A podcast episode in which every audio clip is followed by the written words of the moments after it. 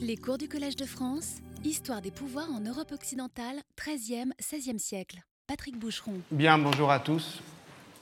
Inévitablement, les choses euh, finissent toujours par se dégrader ou en tout cas se compliquer. Nous nous retrouvions avec une régularité d'horloge tous les lundis ici même, mais la semaine prochaine, je ne suis pas là, comme ça a été euh, indiqué. Donc le prochain cours est le 29 février. Puis il n'y aura pas de cours à nouveau et ensuite, ça sera le 7 mars.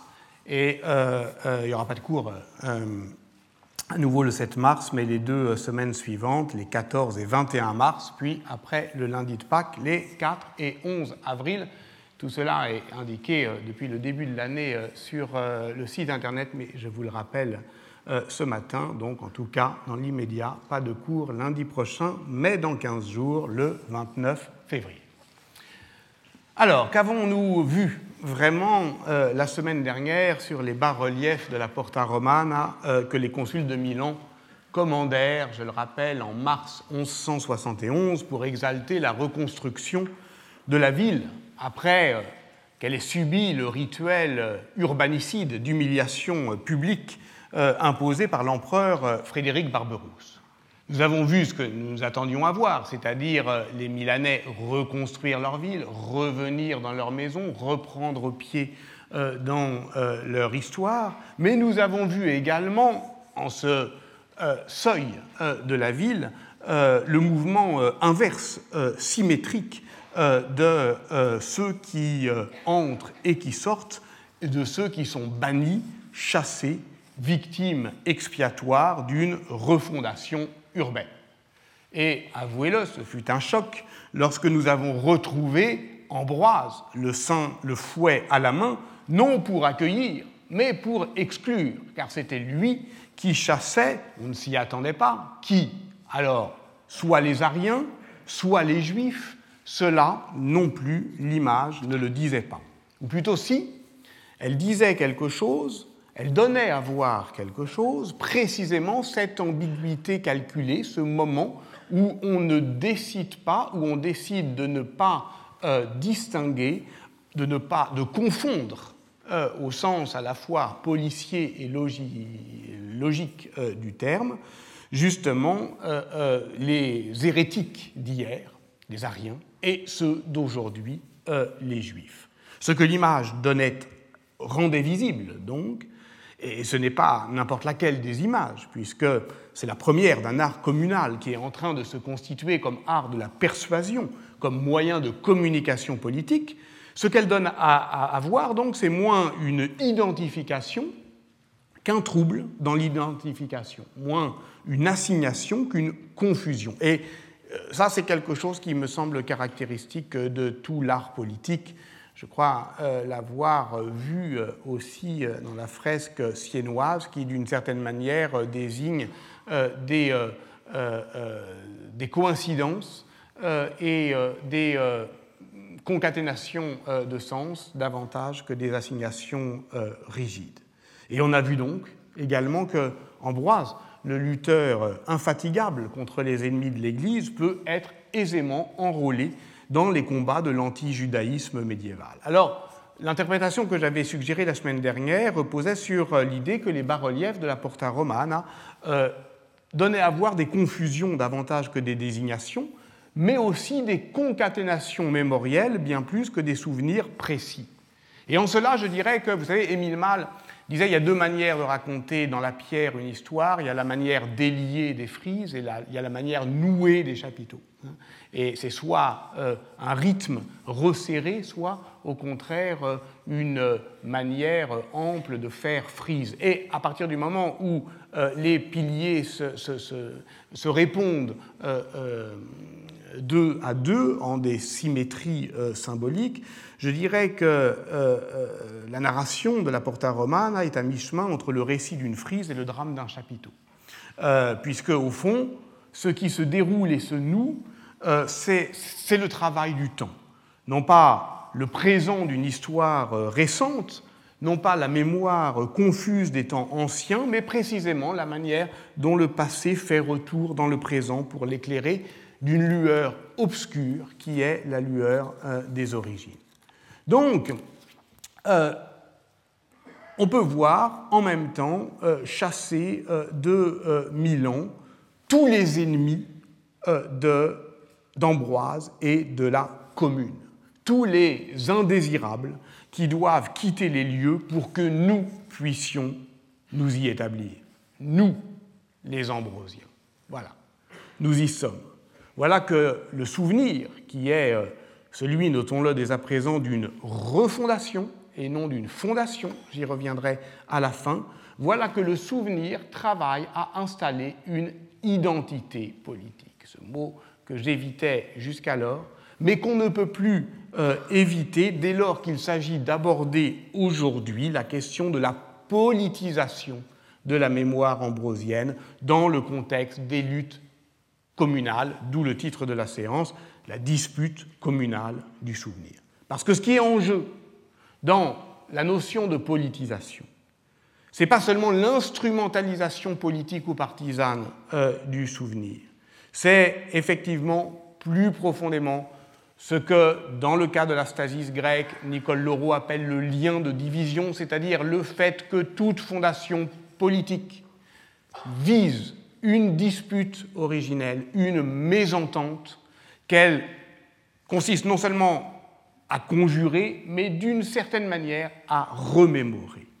Alors, les historiens disposent d'un concept pour exprimer l'entrée d'un phénomène cultuel ou dévotionnel dans la sphère d'intervention des, pouvoirs publics ou civils, c'est celui de religion civique.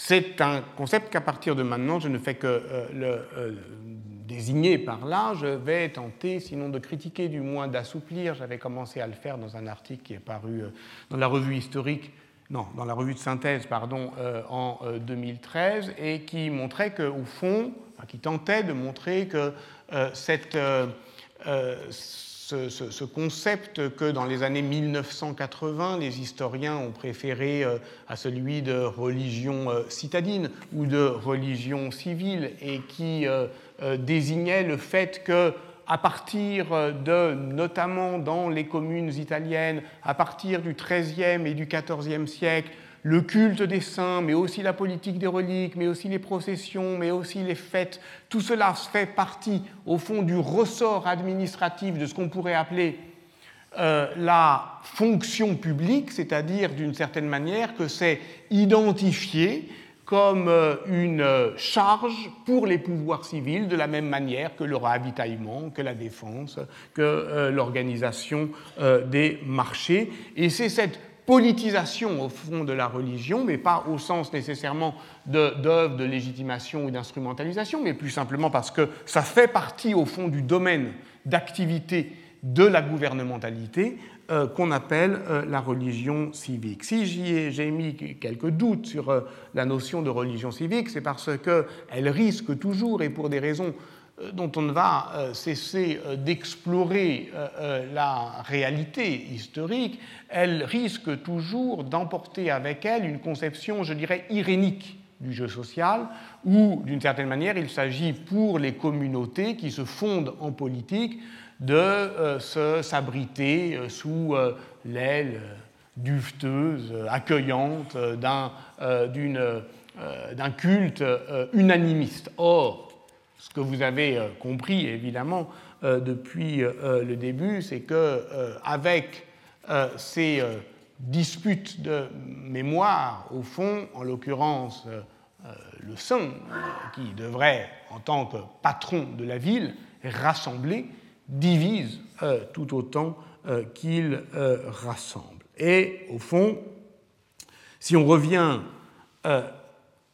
à la Porta Romana que nous avions vue euh, la semaine dernière, en tant qu'elle ouvre sur la cité de Milan, eh bien, on dirait volontiers qu'elle ouvre à la fois sur la géographie urbaine d'une ville construite par les hommes.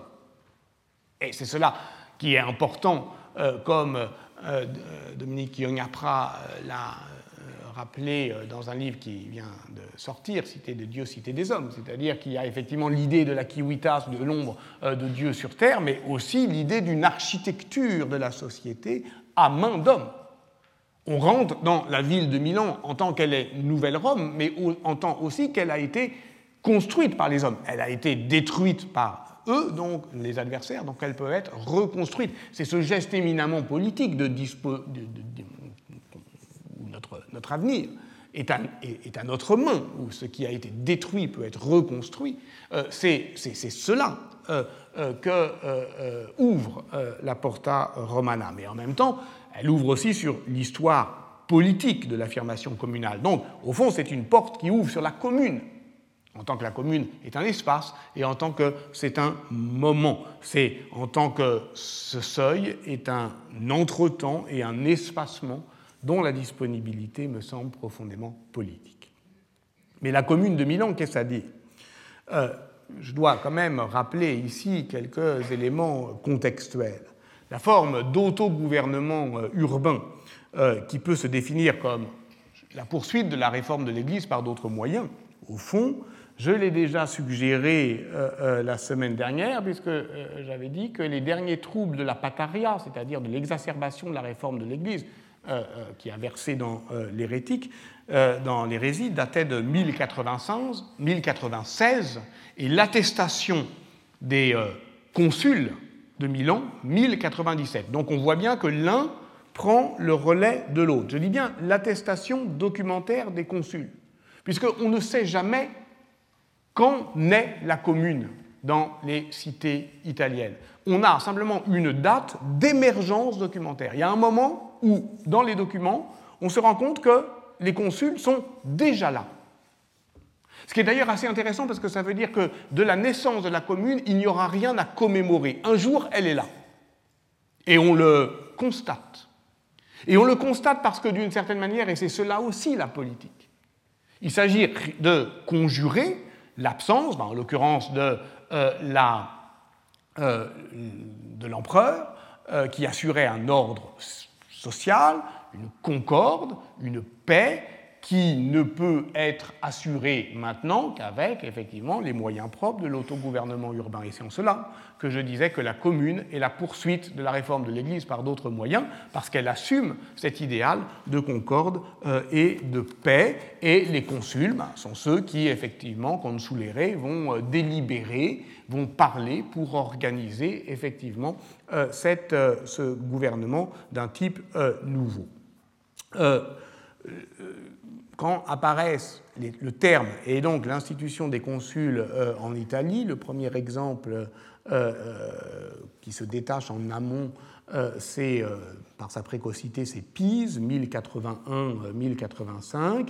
Et puis ensuite, on a Asti, 1095, Milan, 1097, je vous l'ai dit, Arezzo, 98. Ensuite, tout est ramassé entre 95 et 1100. Bon. Donc, il y a là, effectivement, une une Italie euh, qui euh, se rentre dans le monde communal, mais cette première commune, c'est ce qu'on appelle la commune consulaire. Et il faut dire, pardon pour ces généralités, que c'est le temps, le premier âge de la commune, commune consulaire, et le temps aussi d'une commune aristocratique. C'est-à-dire qu'à Milan, et à Milan particulièrement, c'est ce que Hagenkeller a montré dès la fin des années 1970, eh on a euh, une aristocratie féodale très forte, qu'on appelle celle des capitanei, des capitaines, qui ont eux-mêmes des vavasseurs et qui forment une aristocratie dont la puissance sociale est fondée sur la, terre et qui est d'abord enfin, au, au, sein duquel ce groupe social se recrutent les premiers consuls.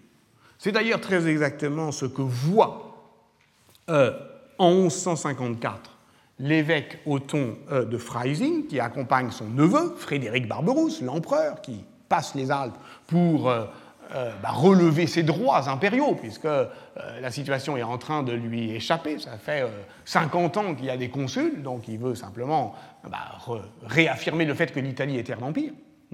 Et qu'est-ce qu'il voit euh, ces euh, euh, Allemands qui, évidemment, ne sont pas habitués à ce moment-là à un monde urbano-centré, ils voient d'abord, et c'est ça que Othon de Freising écrit, consigne dans son geste, ses gestes de Frédéric empereur, que l'Italie est un pays de ville qui l'impressionne par leur prospérité, et l'auguste prélat allemand s'indigne de l'indignité et l'indiscipline des Italiens, je le cite, ils aiment si fort la liberté qu'ils refusent tout excès de pouvoir et préfèrent pour les diriger des consuls à des chefs. Et pour cela, dit-il, les nobles habitent en ville. Voilà ce qui, et là on voit, c'est toujours effectivement lorsque un voyageur arrive et voit ce que ceux qui vivent ne voient plus, c'est-à-dire que qu'est-ce que c'est que l'Italie pour ce prélat allemand? C'est ce pays bizarre où les nobles vivent en ville et pas dans leur château. Cet inurbamento de la classe euh, féodale fait d'ailleurs que euh, on comprend très bien Évidemment, pour ça, il faut se défaire de tout le rêve romantique d'une commune qui naît précisément comme une révolution sociale avec des hommes nouveaux. Non, au départ, ce ne sont pas des hommes nouveaux. C'est, là encore, une, la, je dirais la, euh, modalité italienne euh, de la féodalisation euh, des pouvoirs. Et voilà pourquoi, d'ailleurs, la confrontation entre l'empereur Frédéric Ier Barberousse, descendant en Italie pour euh, rétablir sa royauté euh, et euh, la commune est inévitable. La commune, ou plutôt les communes, rassemblées autour de Milan et de la première ligue lombarde. J'en rappelle la chronologie. La première phase de l'affrontement tourne en faveur des troupes impériales, culmine justement avec la destruction de la ville de Milan en 1162. Cinq ans plus tard, en mars 1167, Crémone, Mantoue, Bergame, Brescia forment la première ligue lombarde, auxquelles viennent euh, s'adjoindre bientôt d'autres villes, Parme, Padoue, Vérone, Plaisance et Milan, qui en prend euh, euh, la tête. Et c'est cette coalition de villes qui remporte la victoire décisive de Legnano le 29 mai 1176, ce qui oblige euh, l'empereur a accepté les conditions de la paix de Constance, 25 juin 1183, qui de fait organise le transfert des pouvoirs régaliens vers euh, les communes. C'est donc bien dans cette histoire éminemment euh, politique qu'intervient Ambroise, ou le spectre d'Ambroise représenté sur les bas-reliefs de la Porta romane. Mais est-ce lui qui revient? Ambrosius Redivivus, comme on l'avait lu pour euh, Bernard de Clairvaux, ou est-ce un nouvel Ambroise? Ailleurs, j'ai proposé euh, l'hypothèse que les consuls qui commandent les sculptures de la porte de Milan ont souhaité toujours cet art de l'ambiguïté calculée, représenter à la fois Ambroise et le nouvel Ambroise du temps. Et qui était le nouvel Ambroise du temps? Il s'agissait d'un des leurs, un aristocrate, l'archevêque Galdino della Salla, champion de la liberté de l'Église, euh, dont, euh, qui appartient à la très noble famille des Della Sala, qui avait fait sa carrière dans euh, l'entourage des évêques et à qui on prête un rôle essentiel justement dans la reconstruction de la ville euh, après sa destruction euh, en 1162, une attention particulière à la politique d'assistance, une grande fermeté dans la lutte anti-hérétique, bref, autant de thèmes ambrosiens qui rejouaient nettement en sa faveur. Euh, on est à un temps, effectivement, de confrontation où, quand je vous dis c'est un évêque de choc qui est dans une famille aristocratique, ça veut dire par exemple que lors des premiers combats contre les troupes impériales, notamment en 1160, en août 1160, il est sur le champ de bataille. Donc, euh, pour ça qu'il ne faut quand même pas s'étonner de voir euh, représenter des évêques énergiques avec leur fouet. Lui, il, se bat à Carcano notamment, lorsque les troupes pontificales d'Alexandre III et les milices communales affrontent l'armée impériale. Et lorsqu'il redevient archevêque de Milan en 1166, tout en demeurant euh, cardinal et légat pontifical euh, en Lombardie, euh, à ce moment-là, il quitte la ville pour ne pas vivre sous le joug impérial. Donc, on peut estimer que ce moment de retour dans la ville pacifiée et reconstruite, ce retour triomphal au sens du triomphe antique, c'est celui aussi de Galdino della Sala dans sa cité libérée, et c'est cela que célèbrent également les reliefs euh, sculptés de la Porta romane. On parlera dans 15 jours de, de, la mémoire de Galdino della Sala, qui est une mémoire très intense aussi et également intensément disputée. Mais disons pour l'instant que l'archevêque de Milan meurt le 18 avril 1176, donc un mois avant la grande bataille décisive de Legnano qui va ouvrir effectivement euh, l'histoire communale euh, à euh, l'affirmation de ses droits, de ses prérogatives, de ses régalia arrachés à l'empereur. Et la bataille de Legnano est évidemment un tournant mémoriel puisque l'Église milanaise peut à ce moment-là se dire ambrosienne sans que cette revendication apparaisse comme une attaque contre la papauté, puisque précisément c'est au côté du pape qu'ils se sont euh, battus. On retrouve d'ailleurs à Legnano une chapelle dédiée à saint Ambroise, dont on ignore la date de fondation. Elle est attestée pour la première fois par une notice qu'on appelle la Noticia Cleri Mediolanensis de 1398. Euh, mais elle existe au moins, on le sait, depuis 1257, et on sait aussi qu'elle, en 1257, elle est dotée par euh, le pape Léon, qui est le premier pape franciscain. Euh, pardon, le pape, l'archevêque Léon, qui est le premier archevêque de Milan franciscain. et à ce moment-là, d'ailleurs, commencent à se nouer aussi, sur le plan dévotionnel, les mémoires euh, euh, franciscaine euh, et ambrosienne. On verra d'ailleurs que cette mémoire de Legnano, elle, dure et elle rebondit à l'époque justement seigneuriale qui sera l'objet de notre attention dans 15 jours. Mais pas seulement. C'est-à-dire que l'écho de la bataille de Legnano, sur laquelle existe un excellent livre récent de Paolo Grillo, euh, se fait encore entendre à l'époque contemporaine.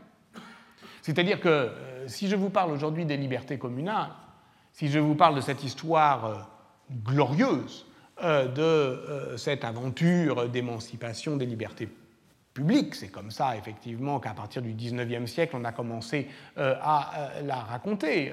Sismondi, le Suisse, Edgar Quinet, le, le, Français, il y a un moment italien de l'histoire universelle de l'émancipation, et ce moment, il est euh, communal, eh bien évidemment, je ne peux pas euh, me défaire de, cette histoire dont l'ombre portée euh, est encore présente aujourd'hui. Je ne peux pas ne pas faire que le 27 janvier 1849, on joue au Teatro Argentino de, de Rome la Battaglia di Lignano de Giuseppe Verdi, et que ça fait partie effectivement de la construction des Italiens comme euh, nation que de célébrer euh, la bataille euh, de Legnano. Aujourd'hui, parlons un petit peu de mémoire contemporaine, ça me paraît important. Aujourd'hui, c'est un palio qui est organisé à Legnano. Vous savez, ces courses de chevaux où on, on, se bat entre contrades et en même temps, comme à Sienne, on affirme l'unité de la ville. Comme toujours, on prétend que ces euh, euh, palios euh, sont d'origine médiévale, comme toujours, en fait, ils sont il y a quelques attestations au XIVe siècle, mais fondamentalement, dans la forme qu'on est sommé d'admirer aujourd'hui, ce sont des cérémonies fascistes. En tout cas, nées dans les années 30, 35 pour, pour le palio, il suffit de, de Legnano, il suffit d'ailleurs de voir l'imagerie euh, qu'elle trimballe. Ensuite, ça disparaît un peu, mais enfin pas très longtemps, puisque dès les années 50, avec la démocratie chrétienne, c'est évidemment euh, reconstitué. Bon, euh, ce qui est intéressant, c'est qu'aujourd'hui, qu'est-ce qu'on voit à Legnano lors du palio? Eh, eh bien, on voit que celui qui gagne la course a droit à la croix euh, de euh, Ariberto da Intimiano.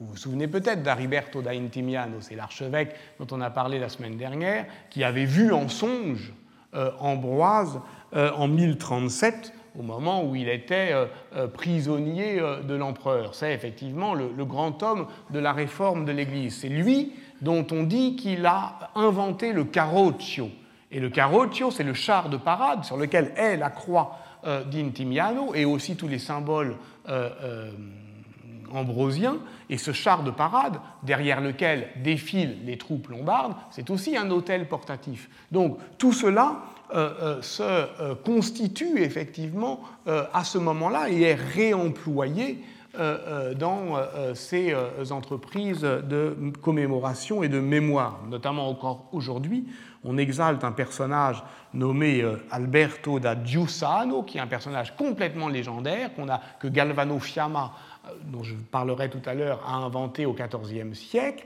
et qui est censé avoir été le capitaine de la Compagnie de la Mort, c'est-à-dire des plus valeureux des Ambrosiens qui s'étaient battus euh, à Legnano. Le Carroccio, la bataille de Legnano, Alberto da Giussano, la croix euh, d'Aribert, euh, on est euh, dans l'imagerie politique aujourd'hui de la Ligue du Nord. Ben oui, parce qu'il faut parler, lorsqu'on parle de la mémoire et de la politisation de la mémoire, il faut y aller jusqu'au bout.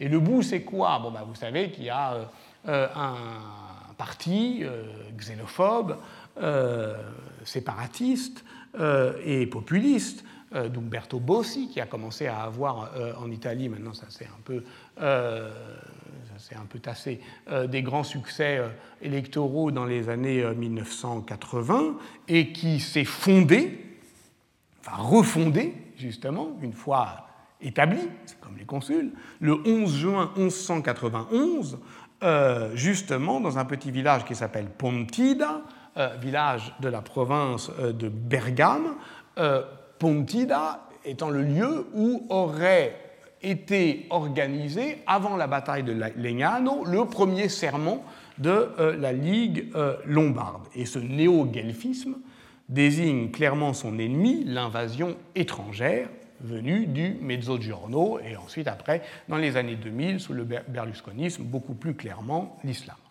Euh, depuis là, la cérémonie se répète chaque année pour les Italiens, Pontida est devenu le symbole incontesté du legismo, hein, c'est-à-dire euh, de la Ligue euh, du Nord, qui est censé réactiver ce serment secret dans une abbaye bénédictine de rite ambrosien le 4 avril 1167 des émissaires des cités lombardes liguées contre le centralisme impérial. Or, ce faisant, comme l'ont montré les travaux d'anthropologie politique sur lesquels je m'appuie en ce moment, ceux notamment de Linda De Matteo, en fait, il retournait un symbole politique du Risorgimento, puisque Pontida était un des lieux de mémoire de la fabrique des Italiens, encore, une pure invention littéraire, elle aussi, qui peut être euh, attribuée à un poète romantique exilé euh, à Paris, du nom de Giovanni Berchet, qui publia donc à Paris en 1829 le Giuramento di Pontida, dont la dernière strophe, farouche et belliqueuse, qui exalte la concorde retrouvée d'une communauté politique dont la désignation euh, d'un ennemi, euh, euh, et qui est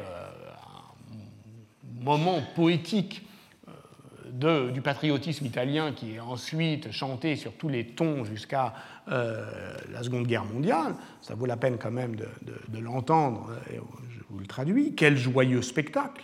Les Lombards, réconciliés, unis en une ligue, l'étranger donnera la couleur de son sang au drapeau qu'elle déploie. On peut dire plus clairement, effectivement, euh, l'usage d'un ennemi commun euh, pour constituer la couleur même d'une unité nationale. Parce qu'au début, c'est une unité nationale, et en renversant le vieux symbole patriotique, mais d'une patrie euh, catholique réactivée par le néo-guelfisme des démocrates chrétiens, la Ligue du Nord inverse euh, complètement euh, le symbole, inverse le clivage xénophobe, c'est-à-dire que les Romains sont les nouveaux barbares, les Autrichiens deviennent nos alliés. Alors évidemment, tout cela est un peu bouffon, euh, mais justement, Linda de Matteo a intitulé sa thèse sur l'ethnographie de la Ligue du Nord, bergamasque, de la bouffonnerie en politique, euh, montrant son fonctionnement euh, carnavalesque, notamment par le fait que l'embrouille, embrouiller les symboles, imbroglio en, en italien, est au fond son principal mode d'action? Vous voyez, ce qui rend l'histoire bouffonne, c'est qu'il lui arrive de bégayer Je reviens au XIIIe siècle. Au XIIIe siècle, l'empereur Frédéric II, grand empereur, roi de Sicile, Stupor Mundi, a tenté lui aussi de soumettre l'autonomie communale qui a provoqué euh, la refondation euh, de la Ligue lombarde. Et à ce moment-là, au XIIIe siècle, Milan est toujours aux avant-postes euh, de la,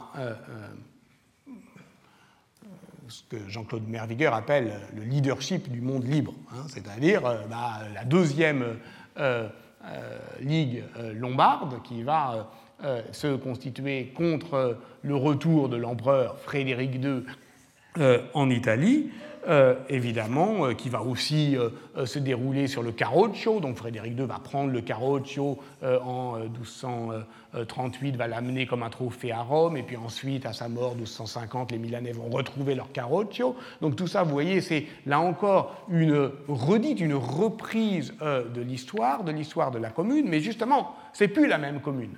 Parce qu'entre-temps, évidemment, le développement social et euh, euh, institutionnel euh, de la commune s'est poursuivi. Dans quel sens? Dans, le sens de la bipartition factieuse de la classe dirigeante. C'est-à-dire que vous avez entendu que les consuls étaient au départ, effectivement, d'abord euh, des euh, aristocrates, et des aristocrates de la noblesse féodale, des capitanei. Bon. Euh, en réalité, il y a une pression populaire à, qui, qui, effectivement amène, dès les années 1190, le jeu à se polariser autour de deux forces. la militia, c'est-à-dire au fond la chevalerie, ou en tout cas les cavaliers nobles, et puis ce qu'on appelle le popolo, alors ça c'est très compliqué, mais disons pour l'instant ceux qui ne sont pas nobles.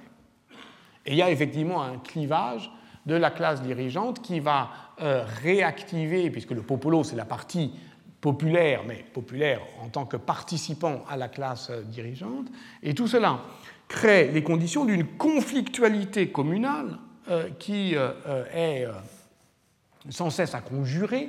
Alors, à chaque fois qu'il y a effectivement une agression impériale, on invente au fond euh, une innovation institutionnelle. Alors, celle des années 1190, c'est ce qu'on appelle l'âge podestataire, c'est-à-dire le second âge euh, de la commune, où pour un temps bref, euh, six mois en règle générale, les communes vont confier leur gouvernement à un magistrat étranger qui vient pour six mois concilier, c'est un, un professionnel de l'arbitrage et de la conciliation, gouverner, régir.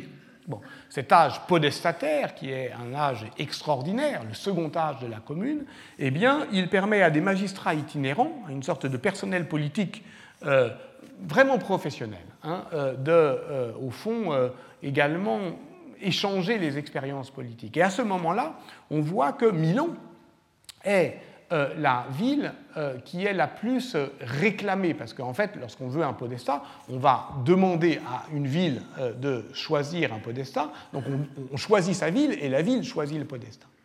Et euh, jusqu'en euh, 1220, euh, c'est la capitale lombarde qui est la plus exportatrice de podesta. Ensuite, ça sera Bologne, et puis ensuite Florence. Mais nous, là encore, nous considérons Florence comme la grande cité communale de l'Italie, alors que bien avant elle, et beaucoup plus intensément, ce fut évidemment Milan. Ce qui provoque l'irruption sur l'avant-scène politique du popolo, euh, c'est l'agression impériale euh, de Frédéric II, euh, et c'est à ce moment-là le troisième âge de la commune, c'est-à-dire les regimi di popolo, hein, commune populaire, qui se caractérise à la fois par l'élargissement de la base sociale du régime, mais aussi par l'accomplissement institutionnel, puisque c'est là véritablement que du point de vue de l'édilité, du point de vue de la fiscalité, du point de vue de la justice, euh, l'édifice communal se parachève. Et à ce moment-là, ces évolutions toujours ne font qu'exacerber la bipartition factieuse de la classe dirigeante, euh, dont le conflit politique est désormais polarisé par l'opposition entre Popolo et Milicia. Alors voilà un certain temps, me direz-vous, que l'on ne parle plus d'Ambroise. Patience, il revient. Mais ce qui revient, et ce dès 1198, n'est pas un revenant, mais c'est la force d'un nom. Les partis, comment on va les appeler? Toujours intéressant. Un nom de parti, ou quand on change un nom de parti, ou quand on prend un mot général, euh, euh, normalement partagé par tous, pour se l'approprier. En 1198, euh, les aristocrates, capitaines, vavasseurs, milicias, se rassemblent en un parti qui s'appelle la Motta. Et les populares en credenza di Sant'Ambrogio. Ah ben ça c'est étrange alors. Nous on croyait jusque-là qu'Ambroise était de la religion civique, c'est-à-dire c'est celui qui, rassemble tout le monde. Mais dès que effectivement les partis choisissent leur nom, euh, de manière privilégiée, ce sont les euh, populaires qui décident de se euh, porter sous la bannière de Saint-Ambroise. Et c'est la credenza di Sant'Ambrogio pendant toute la première moitié du XIIIe siècle qui défend les intérêts du popolo. Et ça structure toute la vie communale. Et ce jusqu'en 1258, où c'est dans la basilique Sant'Ambrogio qu'est signée la paix entre la Motta et la Credenza, qui sanctionne de fait l'élargissement de la base sociale du régime. Et comment appelle-t-on cette paix? La pace di Sant'Ambrogio, parce que effectivement ça a lieu dans la basilique, parce que en plus c'est plutôt euh, ça, ça, ça, ça, consacre un élargissement de la base sociale euh, euh, du régime. Donc d'une certaine manière, avec la Pace di Sant'Ambrogio qui est signée dans la basilique Saint-Ambroise, on retrouve notre Ambroise apaisant, mais jusque-là, il ne l'était pas. Il divisait, il clivait, comme on dit euh, aujourd'hui. Et cette phase, cette phase 1198-1258, où Ambroise ne désigne plus donc toute la commune, mais un parti, c'est justement le moment où se fixe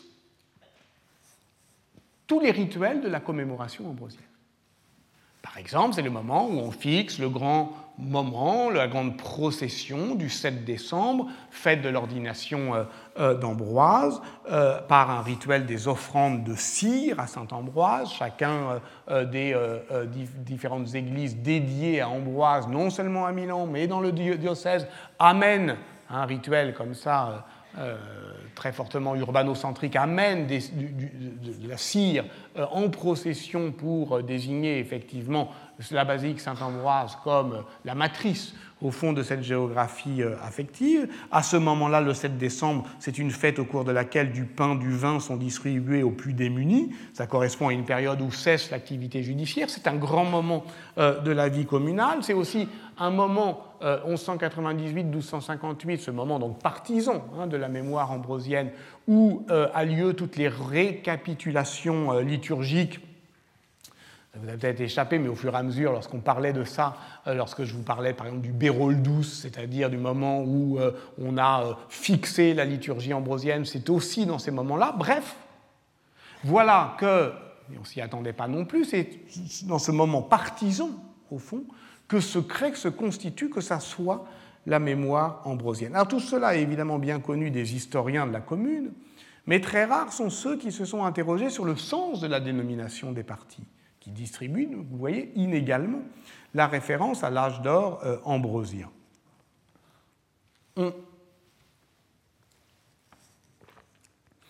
y a une notation bizarre euh, chez un historien bizarre qui s'appelle Galvano Fiamma, qui est un historien négligé, alors qu'à mon avis, c'est vraiment une des grandes voix de l'historiographie euh, du XIVe siècle, bon, qui est peu connu parce qu'en fait, il est mal édité. C'est un dominicain, un dominicain qui est mort en 1344 et qui tente de concilier l'exaltation de la mémoire civique lombarde avec la célébration des héros de l'Église, évidemment, donc euh, la liste des évêques, mais aussi avec les Visconti, ceux dont on va parler dans 15 jours, les euh, seigneurs dont il est un infatigable propagandiste. Donc euh, c'est quelqu'un qui réoriente l'histoire communale dans un sens seigneurial. Donc ce qu'il dit est toujours truqué, je dirais. Mais justement, c'est intéressant parce qu'il montre bien ce que c'est que l'embrouille. Voilà comment on réussit l'imbroglio des références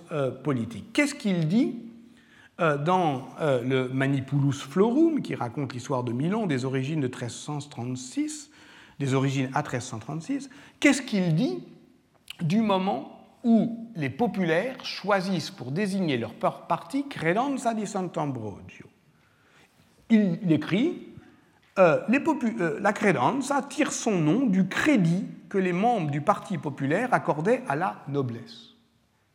C'est une affirmation assez étrange, mais moins absurde qu'elle n'en a l'air du point de vue de la sociologie euh, politique, lorsqu'on sait que le popolo milanais était effectivement, ainsi que l'a démontré Paolo Grillo, en partie dirigé par des membres de l'aristocratie consulaire et marchande. Comme toujours. Pour qu'un parti populaire, effectivement, défende le popolo, il faut qu'il se trouve des leaders dans la partie clivée euh, euh, de ses adversaires. Bon. Donc la désignation du parti populaire serait, comme le suggère Fiamma, une concession à la culture aristocratique, ou du moins à une culture civique prétendument commune, mais dont on voit bien alors qu'elle est instrumentalisée par le groupe dirigeant communal où domine la militia. En tout cas, cette mention de Fiamma a le mérite de révéler que la désignation du Parti populaire, qui paraît banale à tous les historiens modernes, ne l'était pas au XIVe siècle, au point qu'il doit inventer quelque chose d'un peu contourné, mais dans laquelle on reconnaît euh, ce qu'en politique aujourd'hui on appelle la triangulation, c'est-à-dire s'emparer d'un mot de l'adversaire pour précisément en faire un étendard pour ceux qui justement veulent cliver. Donc, de ce point de vue-là, euh, ça me semble assez intéressant précisément que l'explication soit embrouillée, parce que c'est bien de cela dont il s'agit. Euh,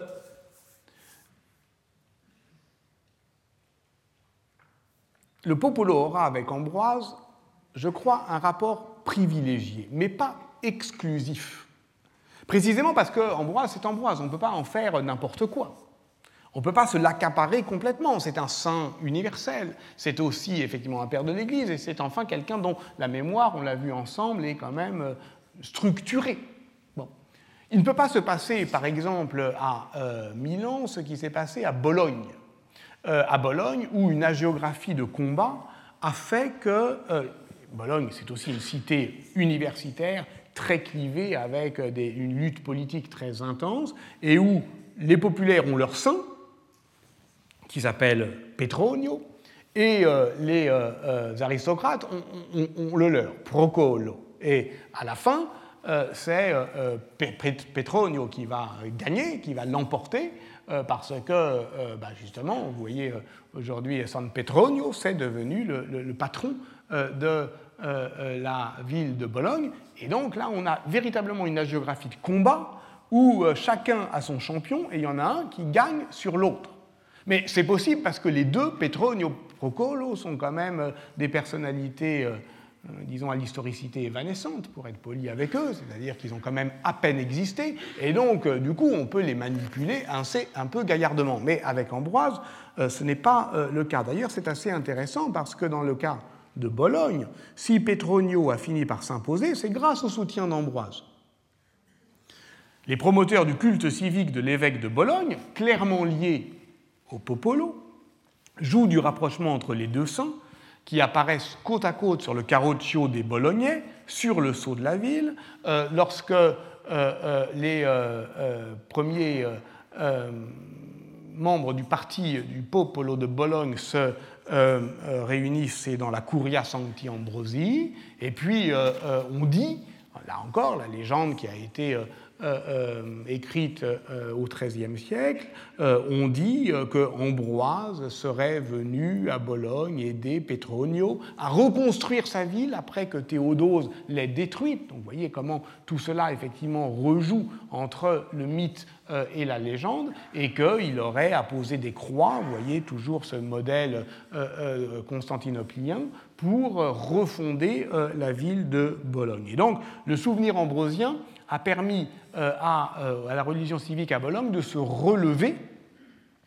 de désigner effectivement Petronio comme le saint du Popolo qui devient le saint de la commune euh, tout entière, jusqu'au moment où ça devient encombrant, puisque après Bologne passe dans, un côté, dans le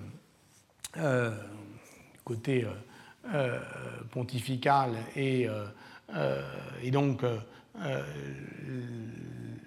disons, l'expansionnisme milanais devient un adversaire, alors à ce moment-là, ils font la grève euh, du culte à Ambroise. Ambroise disparaît, disparaît des sceaux des, villes, etc.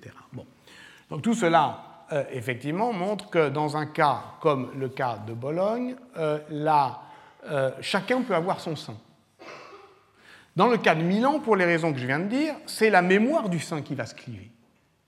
Parce que, justement, il n'y en a qu'un, et on ne peut pas complètement se l'approprier.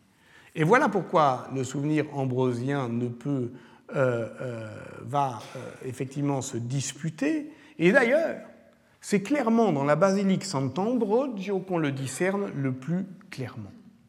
Nous avons abordé jusque-là cet édifice comme le lieu de la stabilisation mémorielle, le lieu où on chante les hymnes, le lieu où l'on force de remploi archéologique, euh, on canonise et le corps et le corpus euh, d'Ambroise, mais en fait la basilique est elle-même clivée dans son histoire, dans son espace même, qui rend euh, visible cette mémoire disputée. Pourquoi?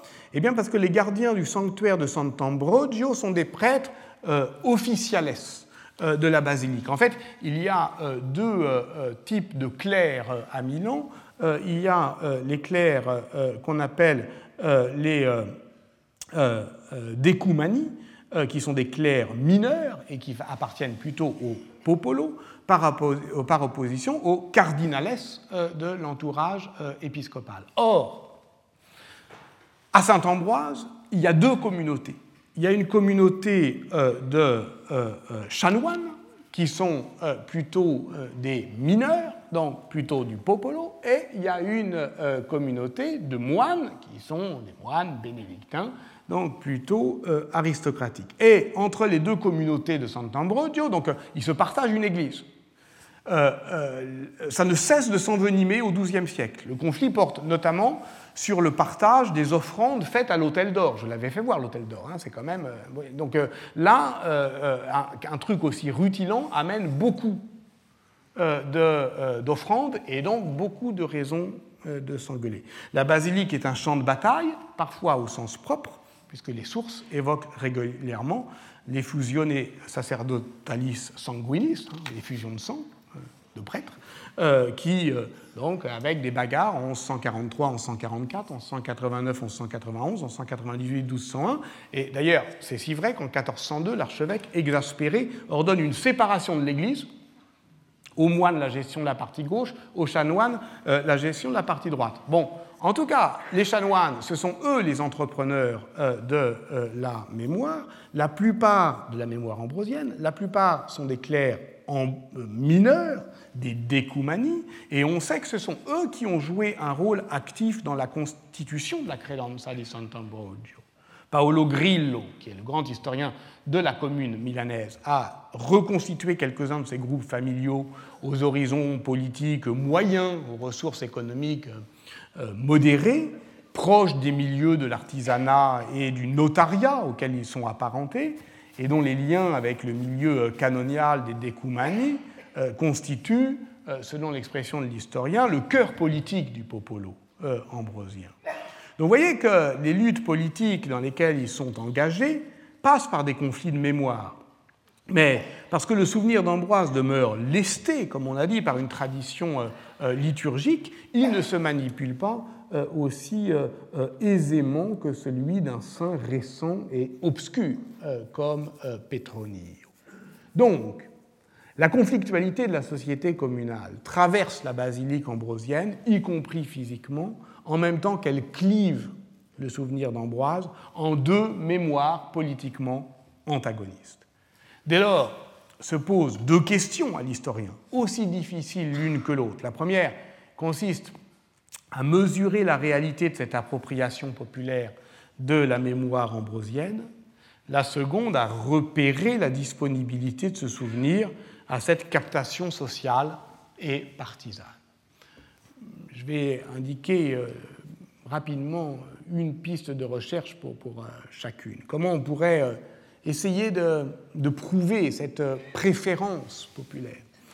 Pour l'instant, je n'y suis pas parvenu. J'ai fait plusieurs enquêtes, par exemple une enquête sur les déterminants sociaux du choix du prénom Ambroise. Après tout. Euh, c'est toujours un peu. voilà, on, le voit bien, ça peut être intéressé, ou en tout cas euh, méditer le choix euh, d'un prénom. Alors j'ai pris par exemple le répertoire des feudataires de Filippo Mario Visconti de 1412 à 1447. Il y a 488 individus, soit 386 euh, patronymes, soit 218 prénoms, de gens dont on est sûr qu'ils sont tous nobles, puisqu'ils sont feudataires, puisqu'effectivement ils reçoivent en fief des terres euh, du duc. Euh, alors évidemment, chez les nobles, les prénoms sont très dispersés. On veut, on veut s'appeler Saladin, Roland, etc. 151 sur ces 218 prénoms ne sont portés que par une seule personne. Les quatre prénoms les plus portés sont Antonio, Giovanni, Francesco, Jacopo, qui sont euh, portés par 27% euh, du groupe. Et Ambrogio est le 25e prénom par ordre de fréquence, qui représente une part négligeable de la cohorte, soit 3 individus sur 488, 0,6%. Donc ce n'est pas un prénom noble. Euh, ces concessions féodales sont prises devant des notaires. Tiens, je peux voir aussi est, comment s'appellent les notaires. Là, les notaires, je suis sûr qu'ils ne sont pas nobles. Bon, ils sont moins nombreux, 92 prénoms. Euh, on retrouve un peu moins dispersés aussi, mais c'est normal, ils sont moins nombreux. Euh, on retrouve à peu près le même groupe de têtes, Antonio, Giovanni, Francesco, Jacopo. Euh, et Ambrogio fait un écart significatif. Il est porté par 7 notaires sur 186, soit un taux de 3,8%. Ce n'est pas non plus génial, mais enfin, c'est 7 fois plus que 0,6%. Bon, je ne suis pas très fier. Ça ne euh, dit à peu près rien. Euh, mais enfin, bon, je ferai mieux la prochaine fois. je ne sais pas si on peut parvenir d'ailleurs à prouver cette appropriation sociale préférentiellement populaire de la mémoire ambrosienne. Resterait à en repérer les raisons.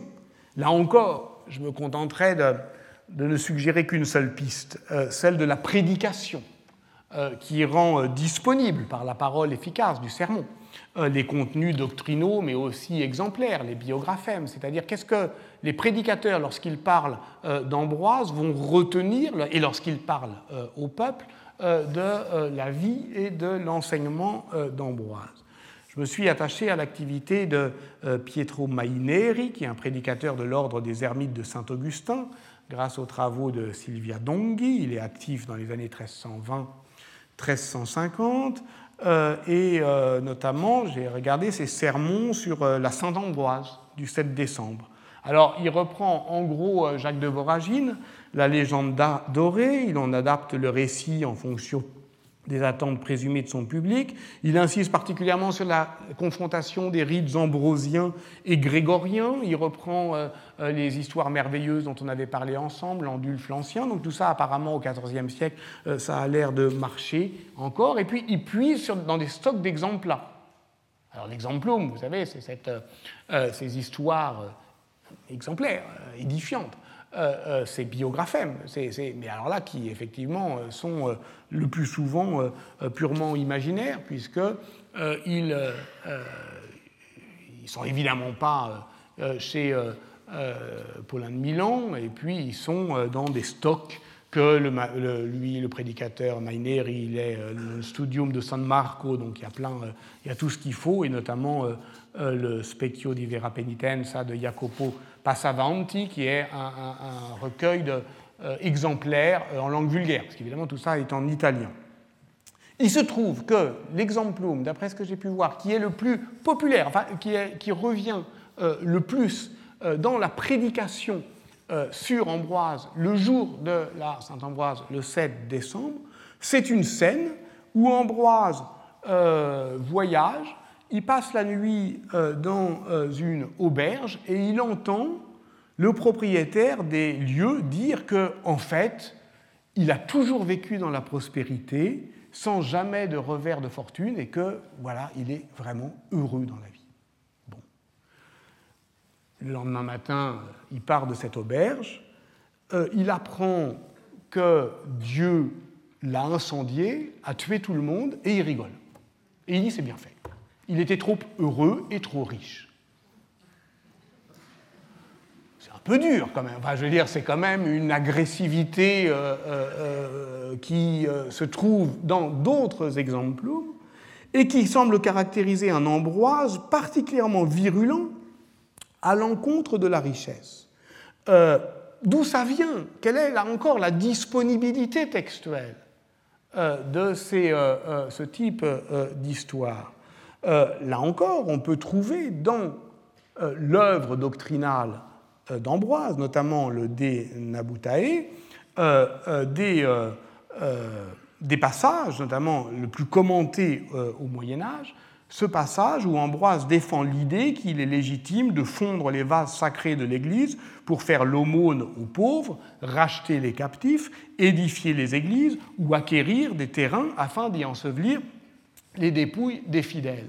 Il est un hymne aussi qu'il a euh, euh, composé et que l'on chante dans euh, les églises milanaises, qui est l'hymne Apostolorum Suparem, qui, là encore, célèbre le martyr de Laurent et le thème biblique des pauvres qui sont considérés comme les trésors de l'Église. Laurent, l'évêque, était sommé par son persécuteur de lui livrer les biens de l'Église. Donc, l'empereur voulait les trésors. Et Laurent se livre à une ruse pieuse en se présentant euh, donc au persécuteur accompagné d'une troupe de gueux jouant du couple antithétique inopes-opes. Ah, quel spectacle magnifique Il assemble les gueux en troupe, montrant ces miséreux, il clame, inopesque monstrans predicat, voici les trésors de l'Église, i sunt opes ecclesiae montrer les, euh, euh, euh, les, les, pauvres, en disant voici les trésors de l'Église, qui est une ruse, mais en même temps qui dit effectivement que la charité est la forme suprême de la thésaurisation. Je note au passage que ce, cet hymne et cette légende de Laurent, qui permet à Ambroise, au fond, de montrer que les véritables trésors de l'Église sont les pauvres qu'elle secourt, euh, est euh, le thème le plus couramment employé par l'Église euh, dès lors que, même l'Église contemporaine, dès lors qu'elle a des aspirations sociales. Ainsi, le pape Paul VI, lors du Concile Vatican II, s'est-il largement appuyé sur l'autorité morale de l'évêque de Milan pour justifier le droit universel des pauvres à disposer des richesses. Je cite, ce n'est pas de ton bien, ça, c'est Ambroise, ce n'est pas de ton bien que tu fais largesse aux pauvres, dit-il s'adressant aux riches, tu lui rends ce qui lui appartient, car ce qui est donné en commun pour l'usage de tout le monde, voilà ce que tu t'arroges, la terre est donnée à tout le monde et pas seulement aux riches. Je me rends compte euh, que, d'une certaine manière, euh, je n'ai, durant toute cette séance, et alors que nous avons quand même progressé jusque dans les années 1260, euh, jusqu'au moment où justement euh, la euh, commune va verser dans la seigneurie, je me rends compte donc que même si j'ai tenté de porter cette histoire de la dispute communale du souvenir jusqu'à son point de bascule seigneurial avec Galvano Fiamma, dont on parlera dans 15 jours, je me rends compte que je n'ai finalement jamais tout à fait quitté aujourd'hui les bas-reliefs de la Porta romane. Comme si, là encore, cette histoire de fondation et de refondation bégayait. Or, c'est précisément à l'époque communale que l'on échafaude, échafaude, le roman de fondation de Milan. Et il me semble qu'on peut l'interpréter comme une expression de ce lien de division dont je parlais, comme la fondation du politique dans une dispute originelle. Tous les romans de fondation des villes qui euh, se reconstituent euh, au XIIIe siècle eh euh, désignent ce que Renaud Villard a appelé l'impossible sérénité des cités face à leur origine. C'est-à-dire que la commune, lorsqu'elle a à dire son origine, elle exprime en fait l'âpreté de la conflictualité, la conscience précoce et au fond plus douloureuse que glorieuse de ce que l'on appellerait volontiers aujourd'hui l'autonomie du champ politique, et qui explique une forme de désenchantement du roman des origines, qui se marque notamment par la figure toujours d'un héros fondateur très ambigu. Qui est-ce qui fonde la ville? Dans toutes les histoires qu'on va commencer à raconter, là encore, en s'appuyant sur tite c'est le cas à Milan, c'est toujours un traître ou un exilé, parfois un tyrannicide, un homme qui cherche sa vengeance, un homme dont l'héroïsme, au fond, tient dans le fait qu'il assume son devoir de violence. Violence faite à la ville qu'il fonde, violence qu'il s'inflige en fondant la ville. Et au fond, dans ces romans euh, de fondation des communes, tels qu'elles se les racontent au XIIIe siècle, eh bien, leur origine est toujours célébrée comme un accident de l'histoire, bien davantage que comme l'accomplissement d'un destin sublime. Et voilà pourquoi cette conscience de la fragilité urbaine explique pourquoi tant de sociétés, sociétés communales se racontent leur origine en un récit heurté, bégayant, de construction, de reconstruction, de fondation et de ruines. Et c'est particulièrement vrai dans le cas de Milan. Et c'est aussi, semble-t-il, cela, ces échos, ces échos, ces hoquets de la mémoire, que donne à voir la Porta Romana euh, de Milan, c'est-à-dire au fond une étrange mémoire qui se fonde dans le trauma originel de la destruction. Et le récit de la fondation euh, de Milan, tel qu'il se complexifie du XIIIe au XVe siècle, c'est un récit qui, euh, à la, fin, étant trois temps, la cité aurait été fondée par un descendant de Noé, puis détruite par un roi barbare nommé Suades, avant d'être refondée par le grec Mésapo et détruite à nouveau lors de la chute de Troie par un certain Palladio. Elle entre alors dans le temps historique, avec, comme on va le voir, avec euh, euh, la refondation euh, par le roi Bellovese, qui est effectivement les origines gauloises, mais toujours heurtées de la ville de Milan. Un mot pour terminer tout à fait sur justement cette question d'une fondation qui ne se peut désigner que par une refondation. En 1956, un jeune professeur de philosophie proposait à ses élèves d'Hippocagne un sujet fort classique, qu'est-ce que fonder? Et comme ce jeune philosophe, professeur de philosophie, avait pour nom Gilles Deleuze, eh bien, ces euh, élèves prenaient des notes un peu plus consciencieusement que d'ordinaire, et on trouve ces notes euh, sur Internet, et, donc c'est une sorte, sont des notes de cours sur qu'est-ce que fonder, euh, qui effectivement me semble très intéressante.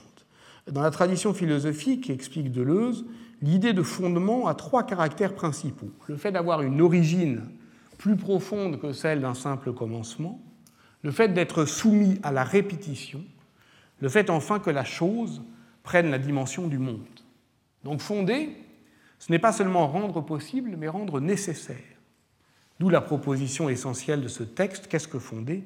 L'opération du fondement consiste à rendre nécessaire la soumission de la chose à ce qu'elle n'est pas. Et euh, d'une certaine manière, le médiéviste ne se sent pas du tout euh, dépaysé par cette définition de la philosophie contemporaine, puisque ça recoupe en partie la polysémie du terme de fundamentum en latin médiéval, et notamment ses usages ecclésiaux euh, et euh, euh, théologiques, où l'édifice est fondé dans ses fondations ad fundamenta, non seulement dans ses origines, mais dans son commencement liturgique, une consécration, et cette fondation profonde, et en même temps un fondement heureux, Felicia Fundamenta une origine plus qu'un commencement, la répétition du rite, la soumission de la chose à ce qui la dépasse. On retrouve bien ici cette triple dimension deleuzienne de l'acte de fonder, fonder et refonder.